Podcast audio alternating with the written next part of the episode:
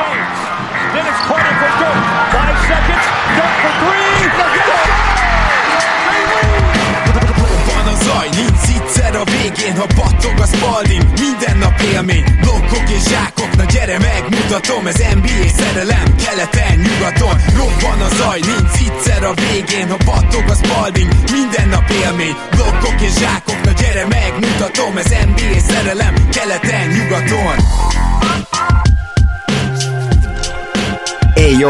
Szép jó napot kívánunk mindenkinek, ez itt a Rep City keleten-nyugaton podcast, a mikrofonok mögött Zukály Zoltán és Rédai Gábor. Szia Zoli! Szia Gábor, sziasztok, örülök, hogy itt lehetek. Még a hát rosszabb minőségű mikrofonnal, de, de remélem, hogy a jövő héten már hallok valamit a szervizből. Most ott van kb. 5-6 napja már, gondolom rájöttek, ha már elkezdték, remélem, hogy elkezdték, hogy vagy kicserélik, vagy meg lehet javítani, és akkor remélhetőleg jövő hétre bármelyik is történik, vagy újat kapok, vagy a régit megjavítva, akkor már a nagy meglepetés adásunk, ami persze nyilván nem meglepetés, mert minden évben letoljuk, addigra remélhetőleg már jó berendezés lesz. Igen, egyébként ez azért most nem száz százalék, hogy lesz ez a nagy adásunk, ezt hozzáteszem, de nagyon igyekszünk összehozni, hogyha nem, akkor majd nem tudom, Zolival napi podcastekkel jelentkezünk minden egyes igazolásra reagálva, vagy valami, valahogy kárpotunk titeket. Ugye most egy körülbelül fél órás rövid podcast jön, reagálunk a draftra, és hát a draft körül voltak cserék is, úgyhogy tulajdonképpen ezek lesznek a mai témáink,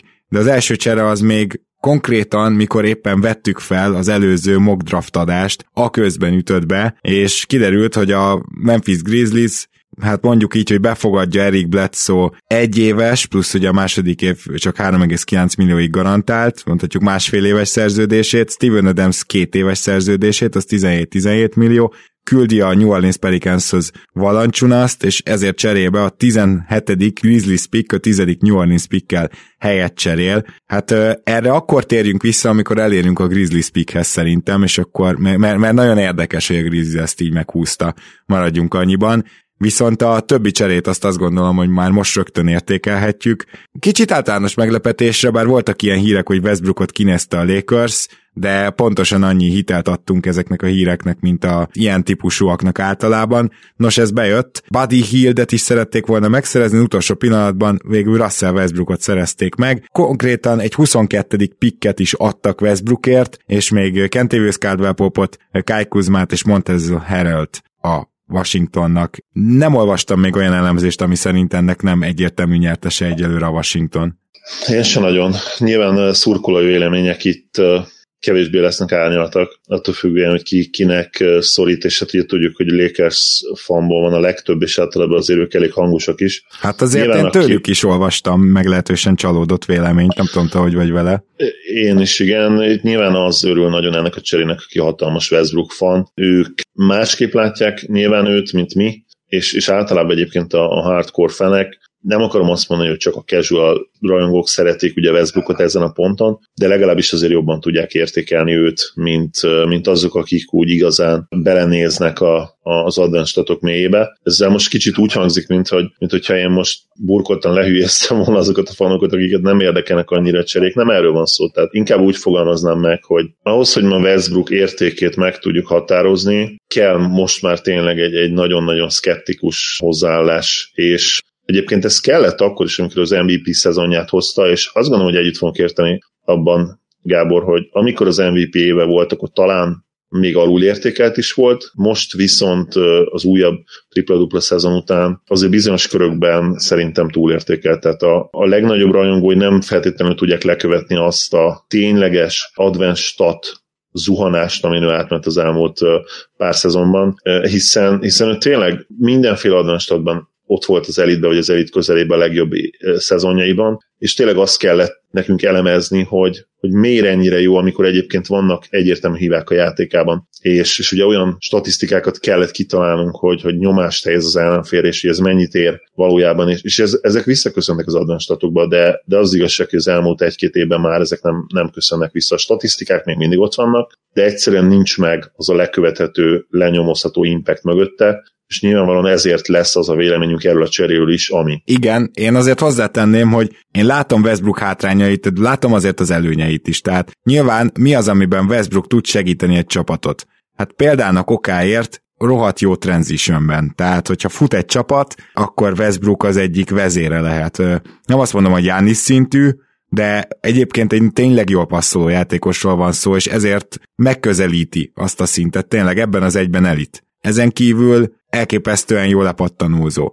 És azt se felejtsük el, hogy úgymond vannak olyan meccsei, sőt, az elmúlt évek alapján azt kéne mondanom, hogy minden szezonban van majd másfél olyan hónapja, amikor hatékony de ez a hatékonyság ez akkor sem üti ki az eget, tehát nem lesz Steph Curry, de másfél hónapig tud hatékony lenni körülbelül, és ez, ez teljesen reális szerintem ezt mondani, mert az előző két szezonjában ezt láthattuk. És, és ráadásul az előző szezonban még jó closer is volt. És az én nagy kérdésem az, hogy ezekből, amit felsoroltam, ugyan melyik kell a Lakersnek? Mert szerintem Igen. egyik se. Kon- konkrétan Westbrook összes előnyét felsorolod, és egyik se, egyik se kell a Lakersnek. Igen, van egy jó kifejezés erreként, ez a moving the needle, ami ugye magyarra lefordítva, ha nem, nyilván nem tükörfordítást csinálunk, az az, hogy ez a magyar is tudom lefordítani, mert az impact szót használom, de gyakorlatilag van látszatja, úgymond van nem is látszatja, bocsánat, van tényleges eredménye valaminek.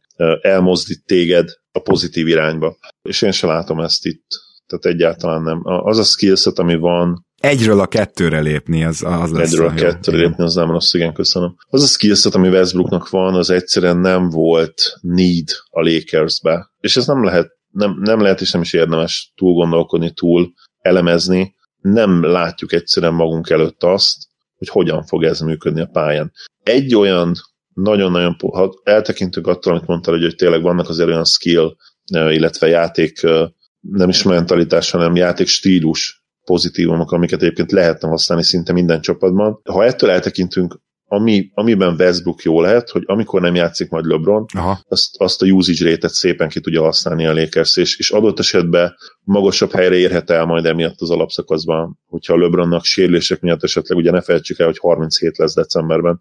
Így van. Ha ki, ki kellene ülni megint húzamosabb időt sérüléssel, akkor, akkor erre nagyon-nagyon jó lesz Westbrook. Viszont azt nem látom magam előtt, hogy, hogy a rájátszásban hogyan fog egyszerűen működni az a line amiben ott van LeBron, Westbrook és AD minőségi force spacing nélkül. Tehát szerintem ez csak akkor működhetne, hogyha lenne mellettük egy Rélen és, és egy Kyle Korver. Vagy Tehát, mondjuk hogy... mai, maira lefordítva egy tavalyi, tavaly előtti Davis Bertans, és mondjuk egy szintén tavaly előtti Duncan Robinson. Igen, és kettő kell. Tehát két, két abszolút elit triplázó kell melléjük, mert ahogy Anthony Davis triplázott az elmúlt, hát gyakorlatilag ugye a bubble óta, ahol, ahol bőven-bőven ugye az átlagai felett teljesített, és, és heteken keresztül tényleg Dirk Novickinek nézett ki. Na, ő olyan szinten visszazuhant a földre ebből a szempontból erre a szezonra, alapszakaszra és a rájátszásra is, amikor játszott. Vártok is így van, jól mondod Gábor, hogy most már nem lehet azt mondani, hogy ő garantáltan egy jó floor spacer big lesz, mert neki lehet, hogy az a rájátszás az ott tényleg ott élete formájában játszott. Nyilván bajnoki cím is lett az eredménye, tehát ha, ha soha többet nem játszik azon a szinten, ők már akkor is valamilyen szinten rendben vannak, és, és, és ez a duó úgymond sikeres volt,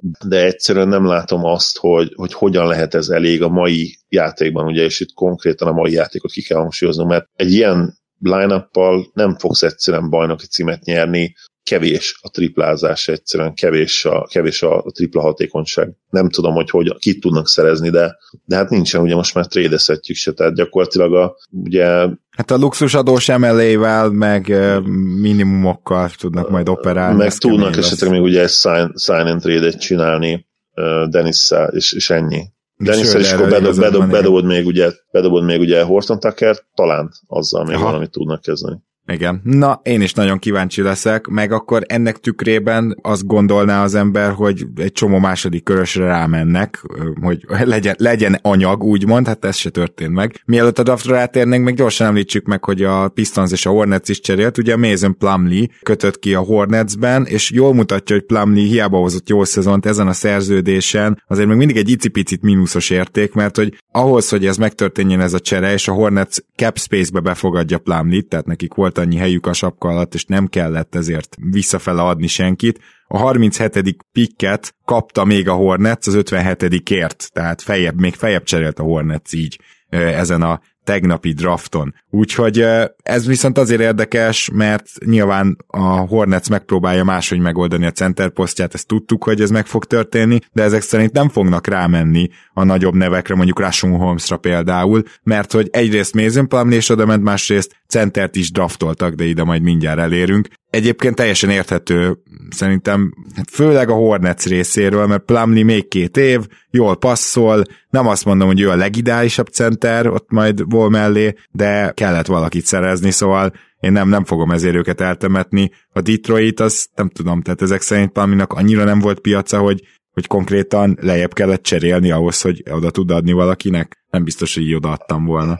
De ugyanakkor meg nem lenne meglepő, ha ismerem Jó, igen. játéket, tehát Igen. Annyira nincs szükséges senkinek se az ilyen típusú centerre manapság már, tehát Gyakorlatilag csak Ő- passzolni tud. Én, én, mármint minden mást is tud egy kicsit a triplán Igen. kívül, de semmit sem elit szinten, sőt, van, amit inkább közepes alatt. Így van, ez így van. Tehát nem, nem érdemes se túl elemezni. Én azt gondolom, hogy ez tipikusan egy olyan csere, amit úgy értesz, de, de tudod, hogy nagyon sok dolgot, dolgot nem fog befolyásolni a jövőben. Igen. Aztán persze lehet, hogy levezetik majd tudod később, hogy valahogy eljutnak ilyen tíz lépcsőn keresztül oda, hogy ebből lett valahogy egy szupersztár, mert ilyet szoktak csinálni, tudod. Igen, igen. De, de ezen kívül nem nagyon. Igen, én sem. Jó, hát viszont a Hornetsnek van most két centere, vagy el is el fogunk érni oda is, de menjünk szerintem végig akkor. Az első választásnál abszolút nem történt meglepetés, ugye, de nem is csak két Cunninghamről eleget beszéltünk a draftadásban, meg sőt róla már ugye korábban is beszéltünk, csak annyit akarok megjegyezni, hogy ez a draft megint valami felé, valami irányba mozdította az NBA-t, mert van két ilyen nagy következtetés, amit levonhatunk. Az egyik az, hogy az elmúlt években kezdtek elég durván fitre draftolni a csapatok. Még, még a nagyon jó játékosok között is, hogyha volt két hasonlóan jó az ötödik helyen, akkor, akkor sokszor inkább fitre draftoltak. Most ez a draft, ez végig arra, arról szólt, hogy potenciálra draftolnak, és ezért tele volt meglepetéssel. Olyan nyers tehetségek keltek el sokkal magasabban, mint várták, am- ami gyakorlatilag azt mutatja, hogy a csapatok úgy voltak vele, hogy azért érdemes leginkább draftolni, bizonyos helyeken legalábbis, hogy a, a talán-talán franchise playert, vagy talán-talán jó kezdőjátékost kihúzzam, nem, nem pedig a biztos role playert. Ez volt az egyik nagy tapasztalat, és a másik, ami Cunninghamről eszembe jutott, ugye, hogy hát a wing irányítók korát elkezdtük élni, szóval itt majd lesz egy-két olyan meglepetés, nyilván a hatodik helyre gondolok elsősorban, ahol látjuk azt, hogy az, hogy wing irányító vagy, az most kezd olyan lenni, mint régen, amikor magas ember voltál. Mert a magas ember elől kell el a drafton, most a wing irányító kell elől el a drafton. Micsoda nyelvtörő. Ez teljes mértékben így van. Ahogy az admin chaten is beszéltük, hogy most már szerintem nincs az a, sőt, hát ez nem is egy nagy kijelentés, most már egyértelműen nincs, nincs az a mantra, nem él az a mantra, hogy, hogy always go big, ahogy mondani szokták ugye a drafton, és pont azt írtam le Tóth Attila Light barátomnak, aki ugye remekelt a, a mock draft adásban, hogy én ma már akkor húznék ki egy magas embert top 3-ban olyan játékos előtt, aki, aki potenciális superstar wing, és itt most ugye a Mobley és, és Green összehasonlítása, ami, ami ide illik, illetve ide kell citálni, akkor történik meg, tehát akkor viszem el Mobley-t előbb, hogyha olyan skillsetje van, ami, ami legalább részben belemegy megint csak a wing prototípusba. Aha. Tehát vagy az kell, hogy az átlagnál sokkal jobb ballhandler legyen, nyilván nem várom el tőle azt, hogy LeBron legyen, vagy Luka. Persze, de egy Ball- Draymond. Green, Anthony Davis, Í- egy így van, handling. így van, pontosan, azt mindenképpen, és, és tripla. Ma már nekem kell a tripla egyszerűen. Tehát akkor viszem el a második helyen ö, egy, egy Green előtt, és nem feltétlenül értettünk teljesen egyet, de én azt gondolom, hogy erre megy el az NBA is ebbe az irányba, és visszatérve Cunninghamre, igen, tehát ő, ő lehet naprendszer játékos is. A triplája nagyon-nagyon fontos, a méretei, a játék intelligencia, intelligencia és a passz, passzkészsége. Nem lesz egy Magic Johnson, vagy egy LeBron James passzjáték szempontjából, tehát arra szinte véleményem szerint soha nem fog felérni, de, de akire ő emlékeztet engem, az egy, az egy talán még jobb kivitelű Brandon Roy lehet majd, tehát nagyon-nagyon magas szerintem a flóra honnan indul, és, és szerintem Hall of Fame potenciál van benne. Tehát ha minden, tényleg minden, minden klappol, akkor ő egy ilyen top, top 30-40-es, top 50-es all-time játékos lehet, én azt gondolom. Green mellett benne látom természetesen legnagyobb potenciált erről a draftról. Igen, és azért azt is látjuk, hogy Cunningham egy biztosabb beteljesülés, már nem a top 30, top 40 szín, de úgy értem, hogy a többszörös all sokkal előbb kinézed. Igen. Greenben ott van az, hogy mennyire marad meg úgymond, amire néha azt mondjuk, hogy agyatlan scorer. Ugye neki azért van egy ilyen, ne, ez nem katasztrófa potenciál, de mondjuk ilyen félresiklás potenciálja, hogy oké, okay, rohadt jó scorer, de meg fogja mellé tanulni a többi dolgot, hogy domináljon. Mert csak scoringgal ma az NBA-ben nem lehet dominálni, ezt látjuk Levinon, igazából még Bílen is. Tehát, hogy... Sex, Sexton nagyon jó példa erre, tehát olyan űrstatokat hoz, de nem vagy tőle elájúva, mert, mert ma többre vágysz tényleg egy, egy periméter Kell playmaking, aztán Greennek a atletikus képességeivel kelleni fog védekezés, mert egy ilyen, ilyen atlétát nem akarsz bújtatni, ugye ez is Leványban fura, hogy, hogy egy ilyen atlétát bújtatni kell. Még akkor is a Levine-nál annyiban megértem, hogy ő vékony. De, de szóval Greenben minden megvan ahhoz, hogy ő egy kiváló védő legyen, akár egytől négyig, mert annyira atletikus. Ahhoz is minden megvan, hogy a scoringgal olyan hát erőket vonjon magához, tehát hogy annyira a figyelmét felkeltse a védelemnek, hogy abból aztán egy ilyen 5-6, akár 7 asszisztos játékos legyen. Abszolút. Free, free level scorer. Igen. Mostanában ilyeneket keresünk, ugye mit jelent ez? Tripla gyűrűig is oda tud érni, és büntetőket ki tud harcolni, és valószínűleg lesz egy, egy nem rossz midrange jumper is.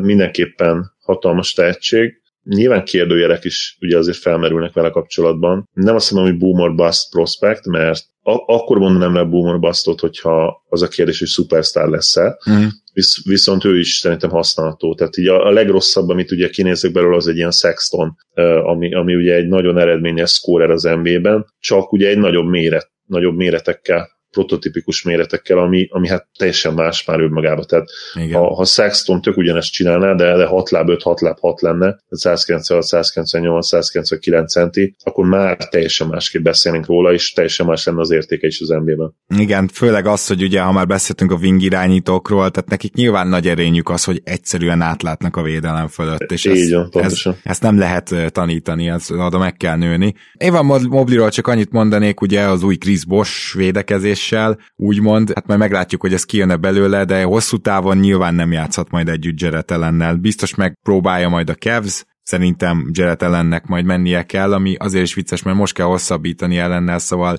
én ott még akár egy mostani sign and trade-et is tudok vizionálni. Viszont aztán a negyedik helyen jött az első hasamra, térdemre csapkodok meglepetés, meg a fejemet ütöm, az én esetemben ugye, mert hogy a Raptors nem Jalen Sachs-t választotta ki, hanem a Raptors Scotty Barnes-t választotta ki. És itt megint az a jelenség, amit mondtam. Scotty Barnes mag a max potenciája minden draft elemző szerint magasabb, mint Jalen Suggs, aki egy, egy, egy megbízható, jó irányító lesz már, mint Suggs, és hogyha, hogyha nagyon szerencsés a csapat, amelyik kihúzza, akkor egy ilyen floor generál, aki, aki akár többszörös all lehet. Barnes nál már ez is ilyen kockázatos kijelentés, hogy eljut-e erre a szintre, de Barnesban meg még több is van mert az egyetlen problémája az, hogy nem tud dobni, egyébként ugye úgy foglalták össze ezt a játékost, hogy egytől ötig tud játszani támadásban és védekezésben egyaránt. És ez nagyon, ez nyilván egy, egy ez azt jelenti, hogy azon kívül, hogy, hogy dobni nem tud, azon kívül gyakorlatilag mindent tud. Szerintem ez sem teljesen igaz, mert nem valami jó lepattanózó, tehát nekem ez még egy ilyen hiányosság, de nagyot kockáztatott egy negyedik helyen eh, Masai Ujiri, vagy a stábja, én nem vagyok egyelőre túl boldog a történettől, tehát nem tudom, a Raptors a fejlesztő részlegében nyilván nagyon bízhat, a legjobb valószínűleg a világon, de ennek ellenére is ez egy hatalmas kockáztatás volt. Mit gondoltál, mikor láttad ezt a pikket? Massai jutott eszembe elsőként. Tehát ahogy megláttam ezt a pikket, azt mondom, hogy ú, igen, ez Massai. Tehát ha ő úgy gondolja egy játékosról, hogy, hogy ő az ő embere, ez a játékos az ő embere, és és magabiztos abban, hogy ki tudja belőle hozni a maximumot, vagy inkább úgy gondolja, hogy arról a játékosról, nyilván a kiúszható helyen, gondolja azt, hogy belőle tudja legjobb eséllyel kihozni a maximumot, ez így talán még jobb, akkor még pontosan megfogalmazás, akkor szerintem jó, jól döntött, és, és értem, hogy miért. Az az igazság, hogy, hogy majdnem biztos vagyok benne, hogy ha az első két ilyen draftoltok, akkor nyilván ugye Kéd és, és Green lett volna nálatok is a választás. De lehet, hogy még a Visz... harmadik helyen is visszvittük volna Barnes, nem? Abszolút, ki, abszolút kinézem Massájból. Nincs ezen mit szépíteni, ő azt gondolja, hogy Scotty Barnesnak van arra esélye, hogy ő legyen a következő Scotty Pippen, vagy, vagy ugye használsz más ilyen comparison is, de, de én, én olvastam, hogy Scotty Pippen is hasonló típusú játékosok voltak ugye az egyetemen. Annyi különbség, hogy Pippen nyilván sokkal idősebb volt, és Pippen egy későn típus volt, ugye sokkal gyengébb iskolába kezdett, aztán persze tudjuk, hogy milyen játékossá vált. Tehát nyilván Igen. azért nagyon, nagyon magasabban a létszám, nem azt mondom ezzel, hogy Scotty Barnesból Scotty Pippen lesz, de látja azt az impactet benne Masai, és maga biztosak azt illetően, hogy, hogy meg fogják tudni tanítani triplázni, mert biztos benne, hogyha nem gondolnák azt, hogy, hogy, hogy jó triplázó lehet belőle, akkor, akkor nem viszik el negyedik helyen. Tehát kizár, kizár dolognak tartom, hogy, hogy akkor kiválasztották volna. És ami, ami nyilván problémásabb, ugye, hogy a büntetőket se dobta annyira jól, de, de tényleg olyan hosszú ez a srác, és akkora kezei vannak, simán el tudom képzelni, hogy, hogy ez is probléma lehet ugye még a dobás kifejlesztésében, és ahogy ugye megáll a növésben, ahogy, ahogy neki meg lesz a, a majdani fizikuma, mint hogy Kavajnál is megvolt, ugye, és tudjuk, hogy Kavaj sem volt jó shooter az egyetemen, de amint megállt a növésbe, és tényleg elérte a méreteit, és úgymond bele szokott a testébe, onnantól kezdve ugrásszerűen fejlődött minden évben, és valószínűleg ebbe bíznak. A Raptorsnál is egy hihetetlenül érdekes prospekt, és nyilván védekezésben ilyen teljesen all-world potenciál, Igen. tehát Igen. minden. Ő, ő tényleg egytől ötig adott esetben Én képes lehet majd egy nap arra, hogy védekezzen. Őt meg Anunubit egyszerre a pályára rakod, az, az zúzni fog ilyen szempontból. Hát a Magic természetesen elvitte Jelen sachs itt ugye nem lehet Cole Antonikat nézni, meg nem lehet Markel Fulcot se nézni, de. és ráadásul Sachs mind a kettő mellett is tud játszani neki, az nem gond, meg van hozzá az atletikus képesség ereje. A hatodik hely viszont akkor a, a meglepetés. Josh Giddy, és Igazából csak azért meglepetés, mert Gidit inkább olyan 15. és hát ilyen 8. 10. hely környékén láttuk a mokkokban, de az utolsó, leges legutolsó két órával draft előtt lévő mokkokban már mindenhol szinte top 10-ben volt. Hát igazából itt, itt, itt meg ez a wingirányítós dolog. Én meggyőződésem, hogy egy, hát gyakorlatilag egy új Pokusevski húzott ki olyan szempontból a Thunder, hogy egy újabb olyan magas embert, aki egyébként, hogyha kijön belőle a potenciál, akkor egy meghatározó játékos lehet a ligában, de még Scotty Barnesnál is azt mondom, hogy erre van némi esély. Itt ugye azért az van, hogy, hogy ezek már ilyen miniatűrőbb esélyek szerintem Josh Giddinél, meg Pokusevskinél még inkább, mert egyébként még nagyon sok dolgot kellene fejleszteni, csak, csak valahol mélyen el van benne rejtve egy jó wing irányító. Igazából ennyit tudok hozzáfűzni Giddyhez és a Giddy választáshoz, hogy kicsit így a trendel megy az OKC, mert megteheti, mert mondhatja azt, hogy nekik aztán van idejük fejleszteni a játékosokat. Igen, hogyha, hogyha Gidi nem is lesz tényleg olyan játékos, mint, mint amilyennek remélik, ugye a méretei akkor is meg lesznek, a passzjáték akkor is adott lesz, szerintem egy, egy jó triplázó lesz idővel, szóval, szóval mindenképpen használható játékos lesz. Nekem tetszik ez a peak, mert van benne upside, nekem tetszik a peak, mert Nyilván a játékstílus miatt fogalmas sincs, hogy Giri milyen játékos lesz az NBA-ben, de én, de én nagyon kedvelem az ő játékát, nagyon sok videót néztem róla, és drukkolok, hogy, hogy bejöjjön. Más kérdés, hogy azért elég nagy logjam lesz neki most ott a, a, a posztján, ugye az OKC-be, nem tudom, hogy, hogy ott lehet esetleg még csere, hogy felszabaduljon neki némi játékidő meglátjuk. A Kumingát így már nem hagyta benne a Golden State Warriors. A Warriors két pikét nyugodtan nézhetjük együtt. Ugye nem Kuminga lesz az, aki egyből segít nekik, azért ő inkább a nyers tehetség, biztosan a védekezése miatt pályára kerülhet, hanem a 14. helyen kihúzott Moses Moody, és sokan, és én is azt mondom, az egyik nyertese lehet a draftnak ezzel a Golden State Warriors. Moody-t sokkal magasabbra várták már itt a végén, egy olyan 3D prospect, akiben akár több is lehet, egy ilyen kicsit alacsonyabb, de erősebb Mikael Bridgesre gondolok most itt hirtelen, mindazzal a potenciál, ami még Bridgesbe benne van, mert láttuk, hogy ő is több lesz azért valószínűleg, mint Riendi játékos. Ez egy, ez egy fantasztikus pick szerintem a 14. helyen, ha igazak a hírek Moody-ról, és Kuminga meg, meg a hosszú távú, lehet, hogy majd már a Curry utáni időszaknak lesz a, a jó játékosa, hogyha sikerül fejleszteni, az inkább egy ilyen Wiseman projekthez hasonlítható az én szememben. Bejöhet az, amit mondasz, én, én inkább azt várom az, hogy el fogják cserélni őket, és, és oda viszik azt a veteránt. Tehát beszélgettünk el is ugye az admin chatten, hogy nem hiszem azt, hogy, hogy a Warriors nak megvan az a luxus, hogy megvárják, hogy mi van Clayvel. Ugye azt mondta Light barátunk, hogy, hogy megnézik, mi van Clayvel, mert ha Clay nem jó, és kiderül, hogy tényleg nem jó, akkor nincsen win now, de hát mindenképpen win now van, ha ott van nálad Steph, Steph Curry, tehát dehogy nincsen win now, mert akkor, akkor is oda kell vinned egy veteránt. Ugye a, valószínűleg a Wiggins és a pikkek csomagért, illetve ugye a Wiseman is a tavalyi 1 per 2 nem fog, egyszerűen nem várhat a Warriors. A problémájuk nyilván az, hogy ezt mindenki tudja, és valószínűleg most sem kaptak elég jó ajánlatokat a, a Wiseman és a pikkek kombóért.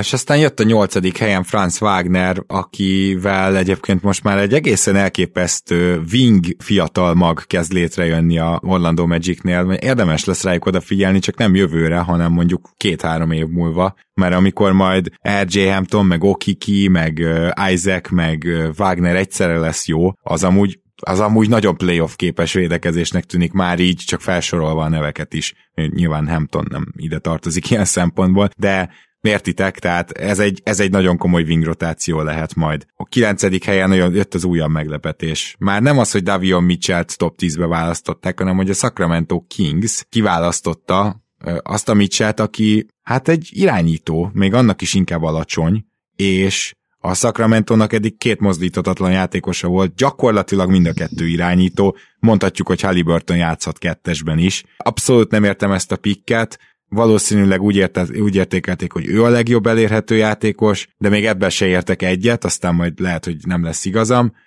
De mi van akkor, ha Mitchell jó lesz? Gondolj bele Zoli, hogy mi van, ha jó lesz, és játszatni kell, és 30 percet kell játszatni. Akkor majd Fox meg Halliburton perceiből csipegetsz? Szóval se, sehogy nem értem, akkor cserélj hátrébb.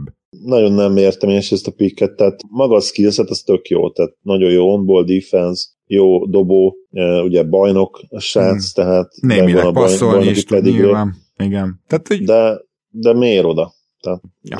Mondjuk jó, tudsz játszatni három fiatalt megoldják majd az egyes kettes poszton, akkor nyilván csak ők fogják elvinni a, ugye percek nagy részét, és two guard line föl tudsz rakni, mint ahogy már tavaly is fölrakták, de ott nehéz elképzelni, ki tudja maxolni a potenciáját, mert akkor a logjam lesz előtt. Tehát Halliburtonnel úgy nézett ki, megtalálták a, a draft stíljét, és most ugyanarra posztra akarják megint megtalálni a draft stíljét. Nem értem, nem értem. Nem, én sem. És akkor a következő, amit nem értek, hogy a Grizzlies tényleg Zaire Williamsért cserélt fel? De valószínűleg igen. Abba gondolom, tehát Williamsről azt kell tudnotok, hogy egy nagyon intelligens játékos, tehát az, főleg ezt különbözteti meg Szekudombolyától, de egyébként egy Szekudombolyáról beszélünk nagyjából, de, de Zaire Williams extra intelligens, mindenkit lenyűgözött a beszélgetések során, nagyon érti a játékot már ilyen fiatalon, de az a nyers tehetség, ami például Szeku és ennek minden hátrányával, meg azzal, hogy az ilyen típusú játékosoknak a 80%-a, mint például a névrokon az Zaire Smith is ilyen volt, megy a kukába, és a 20% ami bejön, az még nagyon bejön. Nincs, nincs ilyen átlagos kimenet az ilyen játékosoknál. Na most lehet, hogy a Grizzlies beleszeretett, de abba biztos vagyok, hogy nem az volt, hogy mit tudom én, felmentek Franz Wagnerért a tizedik helyre,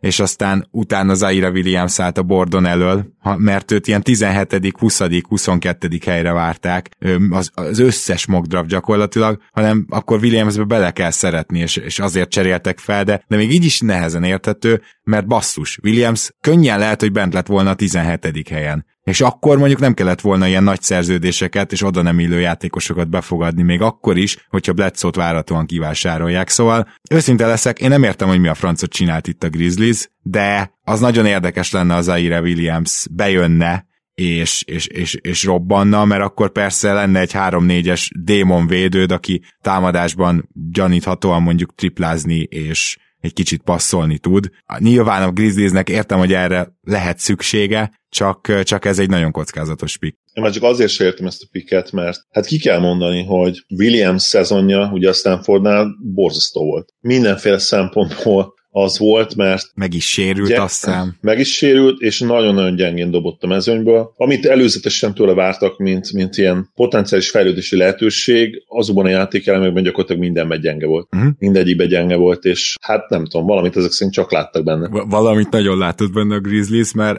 hát ez... Sokan azt mondják, hogy valószínűleg elérhető lett van a 17. helyen is. Igen, igen, én is ugye ezt nem De, értem. Tehát, hogy...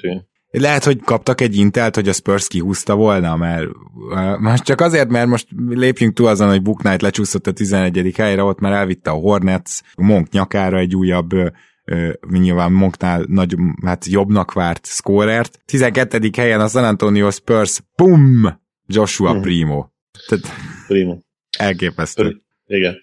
Nyakig láb, nagyon jó atléta. Kanadai. Kanadai. Tényleg, tényleg ugye nemzetközi végül is. Igen. Bár ugye észak-amerikai. Tipikus Spurs pick egyébként az utóbbi években, mert utóbbi években szoktak ilyen játékosokat draftolni, és hát előbb-utóbb valami be fog jönni, lehet, hogy pont Primo lesz az. Az is érdekes, hogy őt hátvéd kis csatárnak mondjuk, vagy szóval kettes-hármas poszt, de egyébként meg tud irányítani. Szóval, hogy Abszolút. ezt hogy illeszted bele a Spurs meglévő fiatal magjába, ami tele van ilyesmi játékosokkal, megjegyzem, azt, azt nem tudom, ne is kérdezzétek. Pacers elvitte Chris Duarte-t, egy 24 éves, hát ő úgy lesz újonc, hogy ő Rookie of the Year szavazáson nagy valószínűséggel top 5-be lesz, tehát ez egy kész játékos konkrétan. Én, én nem lepődnék meg ezen. Tehát ilyen, ilyen Brandon Clark jelenséget képzeljetek el, csak a wing játékosról van szó. Ugye a Warriors Moody, Moses Moody-ról beszéltünk, és akkor hát az érdekesebb dolgokat említsük még meg, azt mondom, mert most már végére értünk a mai rövid adásidőnknek. Neked volt-e még ilyen, ilyen extra, például, hogy Szengün a 16.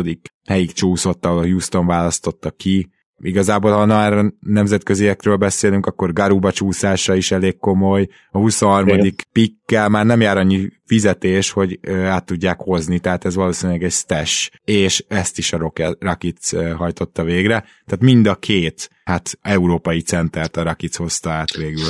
A, a Rakic most abszolút ilyen OKC üzemmódba nyomja, tehát hogy minél több több szerintük high upside játékost próbálnak azonosítani és leigazolni, de nagyon jól csinálják szerintem egyébként. Tehát ugye az ő draftjuk meg a tankolásuk is szuper sikeres volt, és elindultak szerintem a jó úton itt, itt ennél a két csapatnál lehet szerintem potenciális szupersztár a következő évben, akiről nem gondoltuk volna. Uh-huh. Ja, ez jó megfogalmazás. Én amit még így külön kiemelnék, hogy ugye a Charlotte Hornetsről, ha már beszéltünk, a Kai Jones-t húzta ki, akit ilyen 11. helyen, meg 10. helyen is mutattak a mokkok, ő is szépet csúszott. Ugye Mészáros Peti azt mondta róla, hogy nagyon tehetséges, csak épp nem nagyon érti, hogy mi történik körülötte a kosárlabda pályán. Minden esetre azért ő egy tehát benne, benne van egy kicsit ez a tripla dobó, jól védekező, jól blokkoló center, a Miles Turner prototípus.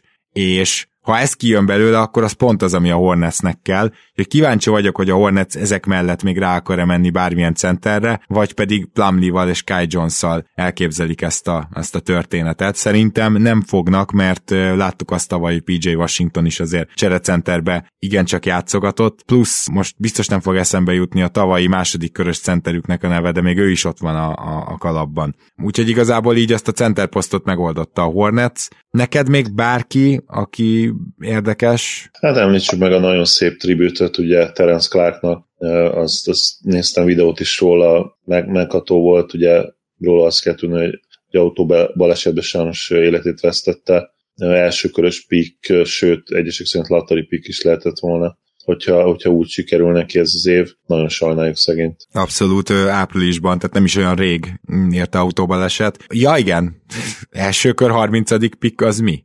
Ugye, ugye a Memphis becserélt, mégpedig két későbbi második körösért és az idei 40 ért, amit még a Hornets cserébe kaptak egyébként, becserélt a 30. helyre, hát gondoltam, hogy van valami nagy csúszó, akit ki akarnak választani. Nem, egy olyan játékost választottak ki, aki tulajdonképpen szinte garantáltan bennett volna a 40. helyen is. Ezért miért kellett felcserélni? Santiago Aldamáról beszélünk, aki egyébként fantasztikus szezonon van túl, csak az a gond, hogy a fizikai paraméterei miatt konkrétan azt hiszem Givoninál 55 volt, de nem is jelezték, hogy ki fogják őt választani.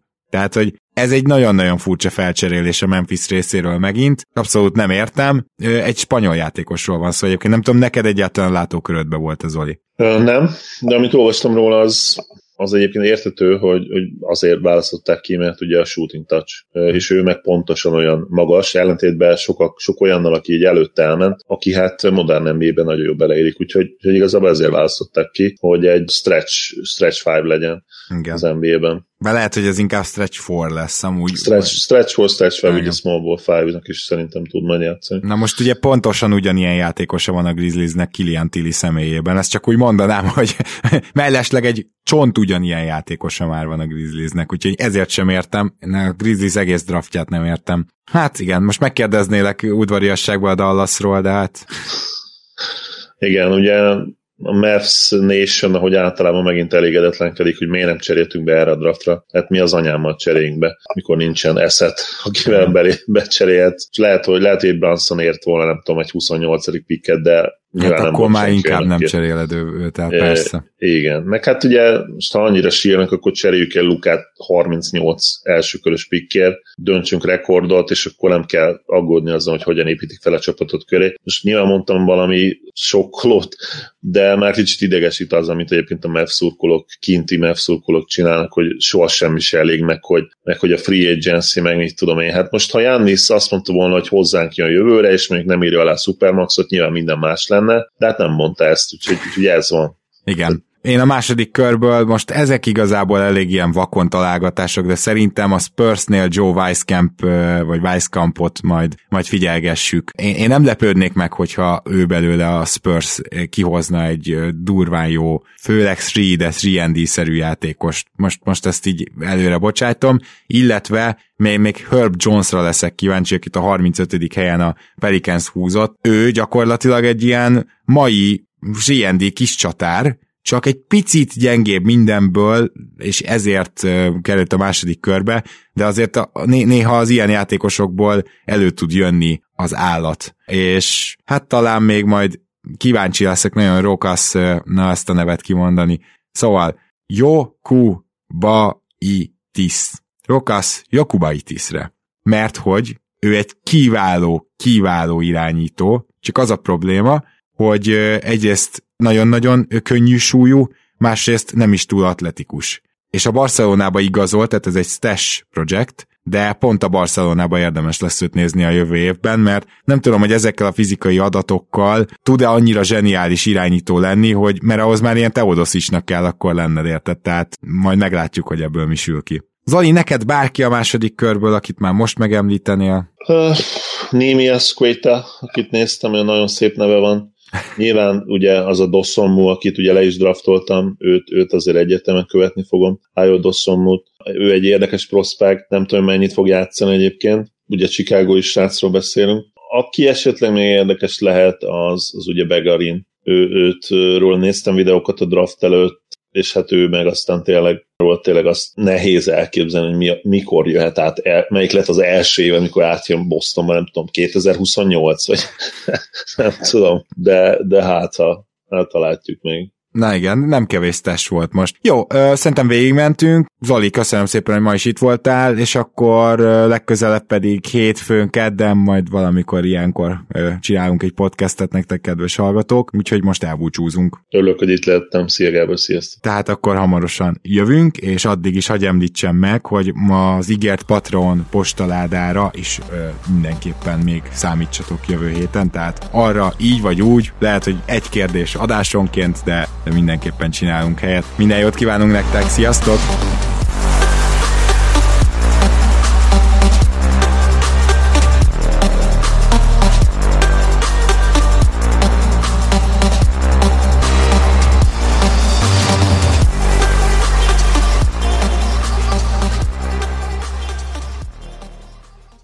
Ha más podcastekre is kíváncsi vagy, hallgassd meg a Béton műsor ajánlóját. El tudod képzelni, hogy a podcastet, amit éppen most hallgattál, fél év múlva már a mesterséges intelligencia generálja? Mi sem. De ha érdekel, eljötte már a gépek lázadása. Hallgass bele az Embertelen podcastbe. Orsós Lajos vagyok, a műsor házigazdája. Egyelőre még élőben. Egyelőre. Fedezzük fel együtt, hogyan ismerkedik, randizik, mesél és vitatkozik Betty és Péter, két teljesen mesterséges intelligencia. Lajos, a podcast címét mond még egyszer, Léci. Oké. Okay. Embertelen podcast. Ez a műsor a Béton közösség tagja.